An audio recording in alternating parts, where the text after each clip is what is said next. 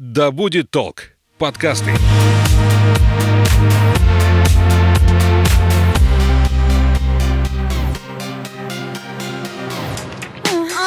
Привет, это «Поперек горла», подкаст о сексе и отношениях. Меня зовут Соня Стрекоза, и сегодня я расскажу о домашнем насилии.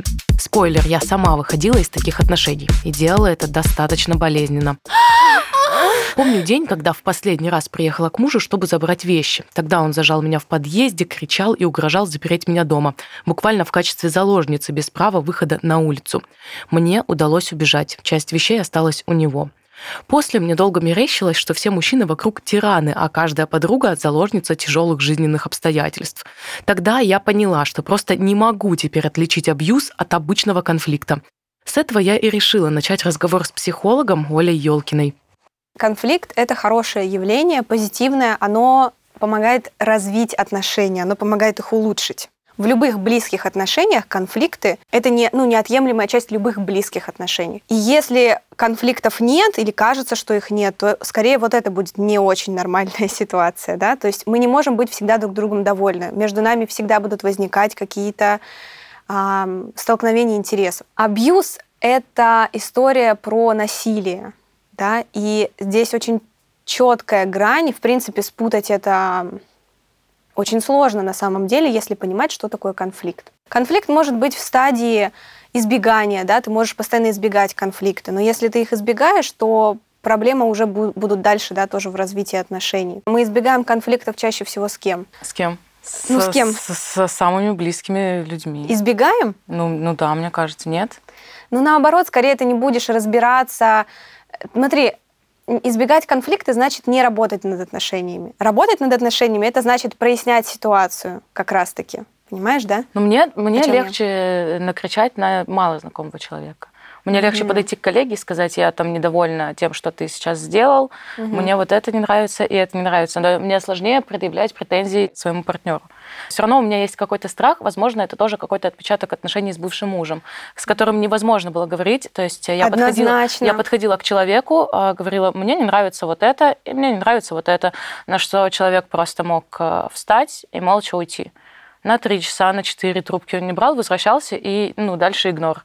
Дальше игнор, пока я не сделаю что-то хорошее для него, пока я там не принесу ему ужин, пока я не помою пол, он не обратит на меня внимания. То есть вот такие ситуации должна была тоже... Это как раз то, что ты описала, это вид насилия, игнорирование, да? Это вид насилия, который вроде бы не кажется насилием, но близкие отношения здоровые, нормальные, в них должно быть комфортно говорить. И это, в принципе, звоночек, что вы находитесь в каких-то абьюзивных отношениях, если вам тяжело... что-то сказать, предъявить. Если боишься реакцию какую-то негативную вызвать. Конечно, если боишься, то это вообще... то есть если ты прям действительно боишься своего партнера, боишься, что у него будет какая-то реакция, это вообще не про здоровые отношения. С определением мы разобрались, и то, что описывает Оля, говоря об абьюзе, хорошо мне знакомо. Поэтому я решила узнать, какие еще звоночки могут говорить о том, что вы в отношениях с тираном. Насилие может быть разным. Оно помимо физического, очевидного, может быть каким? Оскорблением. Любые оскорбления, если вы унижаете человека, это не ок, это ненормально, так быть не должно. Если для вас это норма, то тут уже, да, надо подумать. Любые оскорбления. Тут шутки не в счет берем, да, понятно, что... партнеры могут шутить, то есть если вам обидно... Но бывают шутки, которые обижают, но они повторяются снова и снова, несмотря на то, что ты говоришь партнеру. Вот это тоже абьюз. Если вы говорите, если партнер над вами как-то шутит, вам обидно, вы молчите, это ваша проблема, вы должны об этом сказать, конечно же. А если партнер над вами шутит, вы говорите ему, что мне обидно, мне неприятно, но он говорит, да это же всего лишь шутки. Вот это уже абьюз, это насилие. Потом вот этот момент с тем, что ты не такая какая-то. То есть тебе говорят, с тобой что-то. Ты чё такая обидчивая? Ты чё такая ранимая? А почему ты так на все реагируешь? То есть посыл в том, что с вами что-то не так, и вам надо лечиться. Партнер прям так и может говорить. Тебе надо что-то к психологу, сходи к психотерапевту, попей там новопосит, что-нибудь попей, ты что-то какая-то нервная или нервный. То есть вот эта идея, что с тобой что-то не так, и тебе надо как-то самой с этим справляться. Потому что если действительно партнер беспокоится за вас, он что скажет? Он скажет, как тебе помочь? Допустим, у тебя тяжелый период в жизни, как я могу тебе помочь? Я рядом, там, допустим, понятно, да? То есть вот эта идея, что иди вообще, ты больная, иди там к специалисту, это ненормальная история. В целом, да, он может говорить, что ты не так все делаешь, кстати, прям так, да, допустим, там не так жаришь яичницу, не досолила. Ну да. Еще что-то. То есть постоянная критика. Нет поддержки и много критики. И вдруг я подумала, а если меня не пугает то, что сегодня принято называть абьюзом? Кому-то ведь может нравиться, когда партнер проверяет переписки или в приказном тоне требует ужин. Для кого-то такая модель поведения действительно может быть приемлемой и нередко рассматривается как, некая забота. Нужно ли спасать такого человека? А может, термин «абьюзивные отношения» и вовсе уже устарел, и в современном мире корректнее пользоваться определением «экологичные отношения» и заботиться прежде всего о комфорте, не опираясь на прописанные кем-то звоночки или маркеры. Вообще нужно договариваться в паре. То есть здесь для кого-то тоже это норма, для кого-то не норма. Для кого-то это забота, для кого-то это ты меня в какие-то рамки. Поэтому вообще что нужно делать? Самая главная рекомендация – договариваться. Потому что вам нужно понимать, что, в принципе, вы из одной семьи, вы же не брат и сестра, да? Вы из одной, а партнер из другой. Вы в разных семьях росли, и опыт каждого из вас уникален. Опыт, в принципе, каждого из нас уникален. Это нам так кажется, что мы все похожи, что у нас там плюс-минус одно и то же. На самом деле уникальные отношения между родителями, уникальный опыт, уникальные травмы у всех. И наши травмы делают из нас каких-то уникальных личностей. И поэтому важно понимать, что если у вашего мужа было принято, я не знаю, что жена готовит, предположим, дома, да, и он это от вас просит, и для него это норма. Это не значит, что он какой-то плохой абьюзер вас заставляет. Это значит, что нужно с ним поговорить об этом и объяснить, что у меня было принято не так. Мне бы хотелось не так. И здесь не надо вообще, в принципе, опираться на то, как у кого было принято. Надо понять, как у кого было принято. То есть прояснить, как было у тебя в семье. Он рассказывает. Потом ты рассказываешь, у меня было вот так принято. И вместе определить какую-то норму для вашей уже новой семьи. Да, и вместе вы думаете, что вы из какой семьи возьмете, какие нормы у вас будут. И их можно прям прописать на листочке, чтобы было четко и конкретно. Но ваша задача, когда вы съезжаетесь, начинаете вместе жить, особенно, да, уже договориться, что вы будете делать, кто моет посуду, кто выносит мусор, в каком количестве, как, что, когда, по каким дням и так далее. Все это должно быть оговорено. Иначе и ничего, вообще нельзя ни в коем случае ничего оставлять на то, что оно само как-то там решится или там, это же очевидно. Нет, это очевидно для вас, но это не очевидно для другого человека. Поэтому все эти вещи, во сколько вернулась, нормально ли ночевать, если ты замужем, нормально ли ночевать у подруги. Это история, которая должна проговариваться в вашей семье. Для кого-то это норма, для кого-то нет. То есть это не обязательно, что муж такой тиран и заставляет ее ночевать дома. Может быть, она сама хочет, так ей так комфортно и так далее. Да? То есть эти все вещи нужно прояснять, проговаривать и так далее и тому подобное. Обязательно проговаривать. Но, безусловно, если вы говорите, мне хочется остаться у подруги, я так решила, я хочу ночевать у подруги сегодня, допустим, или я хочу одна пойти, попить вина с подругами или с подругой. Ненормально, если человек вам говорит, нет, ты это делать не можешь. То есть это контроль поведения, да, контроль за поведением. Конечно, ненормально. И, конечно, запрещать что-то взрослому человеку вообще, в принципе, странно. То есть история, когда он мне разрешит, а он мне запретит, это странно. Но в каких-то отношениях по типу, например, отец-дочь, да, вот по такому сценарию, когда она не работает, она полностью от него зависит, и он такой опекающий родитель. Если обоим так комфортно, то есть ей комфортно отпрашиваться. Следите, в общем говоря, за своим комфортным. Как вам? Спрашивайте себя, а мне вообще сейчас как? Если, может быть, это вам нравится отпрашиваться, тогда нет никакой проблемы. Может быть, вам даже приятно отпрашиваться, и тогда все хорошо. И тогда нет никакой проблемы, да. То есть не надо опираться на то, что кто-то сказал, вот это нельзя, вот это можно. Опирайтесь прежде всего на себя. И самый главный маркер здоровых отношений – это комфорт внутренний, это внутренняя гармония, это когда вам хорошо. То есть все остальное, у вас может быть миллион атрибутов здоровых отношений, но вам плохо. Значит, вам плохо, нужно из этих отношений уходить. То есть смотрите, как вам. Возвращаясь к диалогу про эмоциональное насилие, я вспомнила свою личную историю. Мой бывший муж мог разозлиться, если на ужин я приготовлю то, что он не любит. И стоя у плиты, я думала только о нем, понравится ли еда ему и какая будет реакция, если вдруг я пересолю борщ. Но первый яркий конфликт произошел, когда я набила татуировку на груди, причем место и рисунок мы обговорили заранее, и, в общем-то, муж был не против. Но когда я вернулась домой, он устроил настоящий скандал. Несколько дней спал на диване и портил мои вещи. Тогда я не понимала, что делю квартиру с тираном. Мне казалось, что я заслуживаю такое отношение, потому что плохо готовлю или выгляжу недостаточно женственно. Спустя год он сломал мне ребро. На следующий день мы поехали в ЗАГС, чтобы расписаться. В тот момент мне было страшно ему отказать, еще страшнее собрать вещи и уехать, а боялась я за свою же жизнь. О том, как не бояться, как выйти из таких отношений и что делать, я тоже решила спросить у Ольги. Это нормально бояться за свою жизнь, и все жертвы такого насилия живут в этом страхе. И я говорю, что понять тебя могут только люди, которые это пережили, потому что я прям вижу, как кто-то слушает, и такой, в смысле? Вот если бы мне сейчас парень сказал, там, сведи татуировку, я бы в жизни не свела. Но вы, скорее всего, да, просто не были в такой ситуации или не находитесь, к счастью, в такой ситуации, что вы боитесь за свою жизнь. И, конечно, если вы боитесь за свою жизнь, нормально пойти и сделать то, что от вас хочет этот человек. И в этом страхе, и еще очень большой маркер, очень важный маркер, который ты, Соня, не сказала. Ты же никому об этом не рассказывала. И мне ты об этом не рассказывала. И никому ты об этом не рассказывала. И я об этом узнала только когда уже Соня решила там развестись, когда уже все прям совсем плохо было, да? Да. Почему так происходит? Потому что жертва боится, потому что она понимает, что если она сейчас расскажет, на нее будут давить тем, что уходи, близкие люди, да, которые ее любят. На самом деле, эту историю я рассказала своей самой близкой подруге. Мы общаемся с ней уже 10 лет, и она единственная, кому я могла тогда довериться. Она начала убеждать меня, что пора бежать, мол, лучше бросить вещи и уйти самой, чтобы спасти жизнь. Переписку увидел муж и запретил общаться с подругой. Тогда я заблокировала ее во всех соцсетях. История про запретил общаться точно ненормальная. Если там телефон еще куда ни шло, там отпрашиваться, но запретил общаться, это тоже звоночек. Вообще, в принципе, когда вам говорят, у тебя какие-то друзья не очень, они мне не нравятся, что это вообще за придурки, почему у тебя такие друзья, мне не нравится там твоя подруга, мне не нравится, что она про меня говорит, да, и так далее.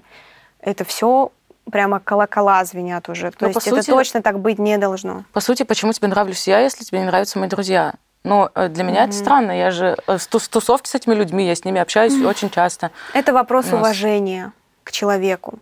То есть это вопрос уважения. Если вам запрещают общаться с вашими друзьями, это значит, что вас просто не уважают. То есть не уважают, не считаются с вашим мнением, не считаются с вашими вкусами, предпочтениями. Это может, понимаете, то есть это глобально, да, критика всего. То есть человек может критиковать глобально все. Музыку ты какую-то дурацкую слушаешь, да, как ты проводишь вечер как-то не так, как надо, вообще живешь не так, как надо. А давай живи вот так, и тогда будет хорошо. Да? И понятно, что о чем речь, почему не может уйти человек, потому что есть и хорошие. Мой бывший муж достаточно известный человек в определенных кругах, и я безумно гордилась им. К тому же могла себе позволить не ходить на работу, при этом жить достаточно комфортно. Есть в ресторанах, ездить на такси, ходить на маникюр, заниматься творчеством и вообще. Мне казалось, что он настолько сильно меня любит, что в сравнении с этими чувствами периодические вспышки гнева совсем ничего не значат. Не бывает отношений, и вы бы в них просто не попали, ни ты, ни другие жертвы там, абьюза. Не бывает отношений, в которых нет чего-то хорошего. Очевидно, что было огромное количество всего, конечно, что он делал хорошего. И вот это хорошее, оно перекрывает как бы плохое. И жертва о чем думает? Она думает, либо у нее там проблемы с самооценкой, потому что он ее, кстати, может занизить и сказать, какая ты страшная, какая ты вообще ужасная, да, там глупая, все что угодно. И она либо искренне прям убеждена на 100%, что никто больше никогда ее не полюбит, никто на нее не обратит внимания, и тогда как бы нет вариантов, надо терпеть. потому что никто, я никому больше не нужна. Это часто бывает, например, когда у женщины есть дети. И часто этот муж, который избивает, там, орёт, критикует, может говорить ей, прям так и говорить: ты никому не нужна, кому ты будешь без меня нужна? Да кому ты нужна там в свои 35, да еще и с 2 детьми. Часто держит жертву и жалость к насильнику. История с «будь выше» и «прости того, кто делает тебе больно» очень выгодна именно для тиранов, особенно когда на это есть какие-то реальные причины. Например, у моего мужа выявили психическое расстройство. Он лежал на лечении и систематически принимал препараты. Поэтому, кроме страха, рядом с ним меня держала и жалость. Уйти для меня в некоторой степени означало бросить человека, который не справится без моей помощи. Окей, предположим, я жертва такого поведения, да? Для меня, как для жертвы, мне не важно, по какой причине меня бьют по ребру. Мне это вообще безразлично. Да, это, конечно, либо потому, что у него там было тяжелое детство, либо там еще. Но мне какая разница? Меня бьют по ребру. Вообще не имеет значения. Безусловно, и, конечно, и это 100% люди, которые применяют насилие, конечно, они этому научились в детстве. Но это, Сонь, не является оправданием. Ну, то есть неважно, в каких ситуациях это проявляется, в том плане, что человек осознает реальность или не совсем. Потому что тебя бьют по ребру. Ты должна себя защитить. Все. Мы сейчас просто говорим про моего бывшего мужа в весь подкаст. Я привожу его в пример как насильника, но в то же время мы должны учитывать, что у него были некоторые проблемы. А для чего? Психические. Для чего мы это должны? Смотри. Ну, то есть мы можем называть его насильником и тираном, ну, конечно. Либо мы просто можем называть его просто человек с болезнью. Типа он в этом не виноват, по сути, и просто это его болезнь. Или же... я уже защищаю сейчас его. Ну, смотри, безусловно, еще раз говорю, любой человек, который будет применять насилие, он так или иначе с ним когда-то сталкивался, да, то есть его, как правило, били, или он с чем-то таким сталкивался. В любом случае, он все равно травмированный. Поэтому, конечно, мы можем его пожалеть и сказать, но я к тому, что не очень надо в это ударяться, да, в эту историю, что... Ну, давай мы тогда его пожалеем. Это вот как раз история про разговор жертвы. Типа, ну он же у меня такой вспыльчивый. И ты то же самое говоришь. Ну он же у меня как бы не совсем психически здоров. Вот это то же самое. Но он же у меня такой вспыльчивый. И сидит с фингалом под глазом. Или там со сломанным ребром. Ну зато он же больной. Он же в этом не виноват. И что? Нам, понимаешь, не должны интересовать причины. Ну, неважно почему. Он такой, все, это факт. С этим надо что-то делать. Вернее, даже не так факт, что там, я состою в отношениях с таким человеком. Все. Вот я почему и говорю, что очень важно этот факт осознать внутренне, прям понять, осознать его, проговорить внутри себя и четко понимать это. Ну, потом вы все равно будете ходить, опять передумывать. Это нормально. Если вы пытаетесь оправдывать, то есть ловите себя на этой мысли. Что, ну он же такой вспыльчивый, или там еще вот это, у него работа такая нервная, ну он же там, ну я не знаю, пофантазируем, я сейчас не про конкретного никого говорю, в целом, допустим, он какой-нибудь врач, предположим, он там спасает жизни, или там на скорой работает, ну что-то такое, в общем, очень хороший человек. И если я в таких отношениях, я сейчас говорю, я всегда как бы в примерах, да, говорю местоимение «я», чтобы понятнее было прожить это, да, как-то. Слушателю. Так вот, допустим, я состою в отношениях с, там, не знаю, врачом, предположим, который на скорой помощи, и он там меня оскорбляет, унижает, он там срывается на мне, и я себе говорю, что, ну он же спасает жизнь, у него же такая работа. Это не имеет значения, скажите себе, это не имеет значения. Все, будьте в этом смысле чуть жестче. Но опять-таки, вот это мое «будьте чуть жестче» или там это все не работает, безусловно, если вы в такой системе с детства, и вы так привыкли, это нужно прорабатывать, конечно же, с психологом, индивидуально приходить на консультацию, все это прорабатывать. И тогда вы уже, как бы проработав это, будете понимать, что окей, со мной так нельзя, для меня не имеет значения причина, просто со мной так нельзя, все. Конечно, сочувствовать тирану можно, испытывать жалость к человеку, который испортил вам жизнь, нормально, и вы имеете на это право. С домашним насилием в ближайшем окружении, в том числе в собственной семье, сталкивались 24% опрошенных россиян. И это не просто цифры, это исследование Левада-центра за 2020 год. Так что если вы чувствуете, что к вам плохо относятся, если вас бьют или как-то угрожают вашему здоровью или жизни, обратитесь в кризисный центр. В Омске их 2. Это Центр охраны здоровья и социальной защиты «Сибальт», номер телефона 20 45 88, и Центр социальной помощи семье и детям, телефон 36 04 15. Также на любой смартфон можно установить приложение «Насилию нет». С его помощью незаметным нажатием одной кнопки можно отправить сообщение с призывом о помощи, в котором будет указано ваше местоположение. Пожалуйста, берегите себя и помните, что просить помощи – это нормально.